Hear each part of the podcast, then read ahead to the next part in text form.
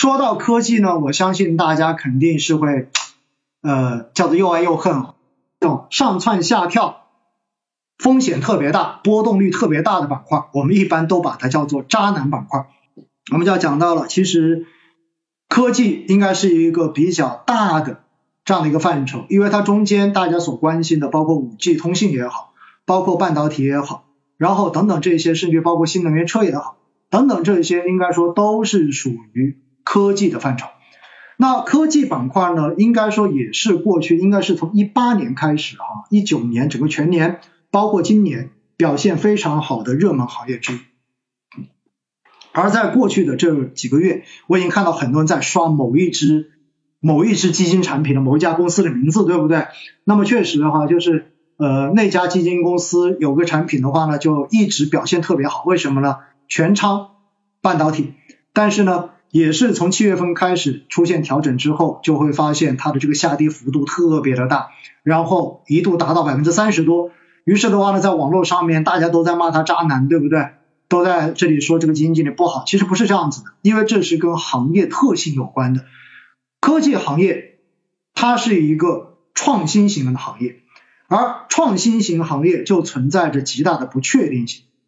因为它是为未来，它是要创新，叫做从零到一的一个过程，而从零到一是一个最难的过程，所以这个板块或者说这个行业中间的这些标的本身成长的未来就是一个极具不确定性的事情。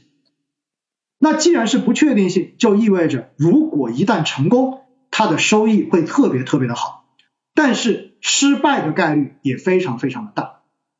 比如说，现在我们国内经大家经常说到说，哇，腾讯特别好，阿里巴巴特别好，对吗？两个最大的这样子的互联网巨头，在全球都很厉害。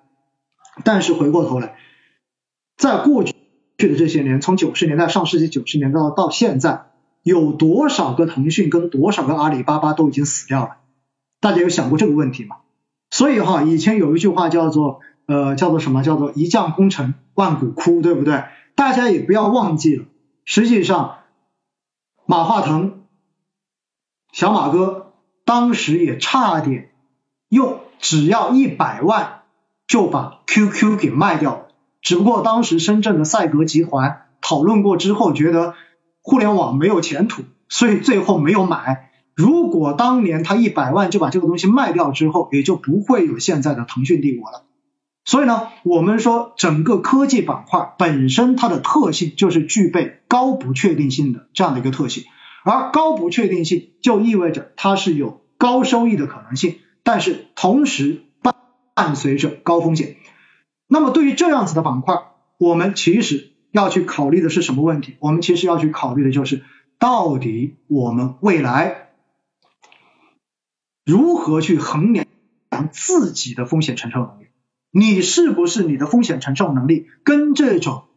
是匹配的？如果你不匹配，那么麻烦就大了。因此，我们说到这里哈，真正适合去投这些渣男板块的，首先你应该是一个风险偏好比较高的人，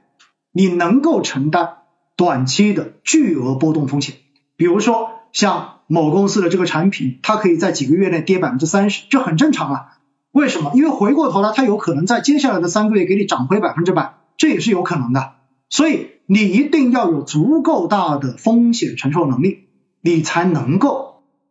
去进行这方面的投资。而如果你自己认为你不具备承受百分之三十以上的这样子的下跌浮亏的能力，那我给你的建议，你就应该要选择一种可以降低风险的投资方式。那这就说到了分批投资跟定投的布局，就是可以有效帮我们降低一次性投资风险的这样的一种投资方式。所以就我自己而言，我对于五 G 行业主题基金，我对于偏科技类的基金，我自己基本上都不怎么敢一次性投资，除非是直接封闭的这样的产品。那大家也知道，我前阵有买这种科创主动管理的科创封闭基金，封闭三年的，我是有买的。但除了这种之外，平时的这种开放的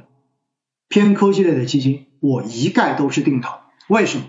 因为我的风险承受能力，说实话不算高，因为我是属于大概是呃 R 四级，也就还没有到 R 五级，我是属于风险叫做积极性，但是不是最上面的那个激进型，所以对于这类的产品我都不敢一次性投资，而现实中间有很多的个人投资者都是在市场最火爆的时候一笔追进去，因为觉得它涨得太好，那这样子买进去之后，怎么可能不亏钱？怎么可能在未来持有的过程中间不会遭受到市场调整、估值挤泡沫所带来的这种痛苦？大家要知道，整个科技龙头指数啊，这也是我在上周应该在我的呃免费专辑中间有更新，特别跟大家介绍了科技龙头指数。这个指数现在的估值，十年估值分位也是处在历史的。高估警示区间呐，它跟医药医疗一样，一样的是处在最上面，也就意味着短期挤泡沫的这个可能性相当的大。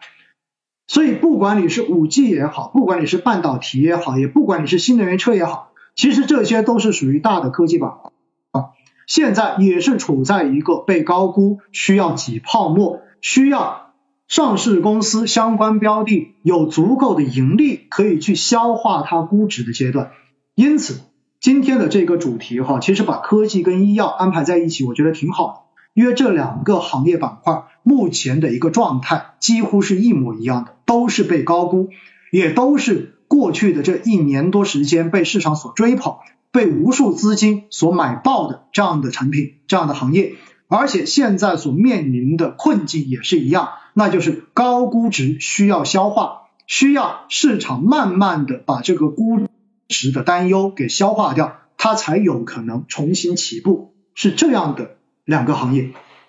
所以说到这里，大家就知道了。那么对于短期科技类的这一些产品投资，潜台词也是大家要注意风险，不要赌着它短期就会有很好的表现，这种可能性几乎是没有的。因为不管是医药也好，还是属于科技也好，本质上面他们都更多的属于成长板块，而成长板块对于有一个东西是极其敏感的，这个东西就是流动性。流动性越宽松，相当于央妈往市场里面投入了更多的钱，那么这个时候大家手里的钱多了，自然就对于未来更有期望，或者说对于未来更宽容。为什么？反正钱。空着也是空着，那我现在要投一个东西，我就听你讲故事。你只要故事讲的我相信了，那我就愿意去投。哪哪怕现在我看不到，我也会认为你未来跟我讲的这个故事是非常美好的，我愿意去等待。所以，一般流动性越宽松，成长板块的表现都会比较相比价值板块要表现的更好一些。这也是为什么今年的上半年。实际上，整个成长板块，不管是科技也好，还是医疗也好，都有比较好表现的一个背后的原因。但是大家也知道，因为我们的经济在复苏，因为我们现在经济复苏的过程中间，央妈发现有很多释放出来救经济的流动性，全部都违规进入了房地产市场或者进入了资本市场，而导致央妈从五月份开始。逐渐的边际的收紧了流动性，所以大家现在对于流动性的预期完全不像上半年认为市场会无限制的宽松下去，甚至于大家应该有听到一些弦外之音，那么就是在过去的这几天，高层频繁的表态，包括前央行行长周小川也在表态提示说，明年一季度很有可能经济复苏大局之下，刺激政策。会有明确的这样的退出的可能性，因为我们知道今年的很多财政的刺激政策以及货币的这种宽松政策，之所以宽松，之所以超常规，都是为了去对冲疫情对整个实体经济所带来的负面冲击。但是现在我们的经济一季度下跌百分之六点八，二季度三点二，刚刚公布三季度是四点九，而且前三季度整个。增长已经由负转正，变成了正的百分之零点七了。所以现在虽然世界国世界货币基金、国际货币基金组织对于我国全年的 GDP 的一个测算是百分之一点七的正增长，但是现在按照我们的一个速度，很有可能会到百分之二以上的一个正增长。那么在这样子的一个复苏成定局的情况之下，尽快的把超常规的货币跟财政的刺激政策把它给收回去，避免这些多发出来的钱给后面的经济造成。更多的负面影响，所以现在对于政策的退出，应该说市场已经慢慢的有了越来越强的预期。如果有了这种退出的预期，意味着大家对于未来市场上流通的钱变少，就有了更多的预期。如果大家对于未来的这一个流动性预期会变得更紧一些，那么相对而言，就意味着。能够有更多新的钱进入资本市场的这个预期会慢慢的降得更低，而正像前面跟大家讲到的一样，如果估值要能继续往上推，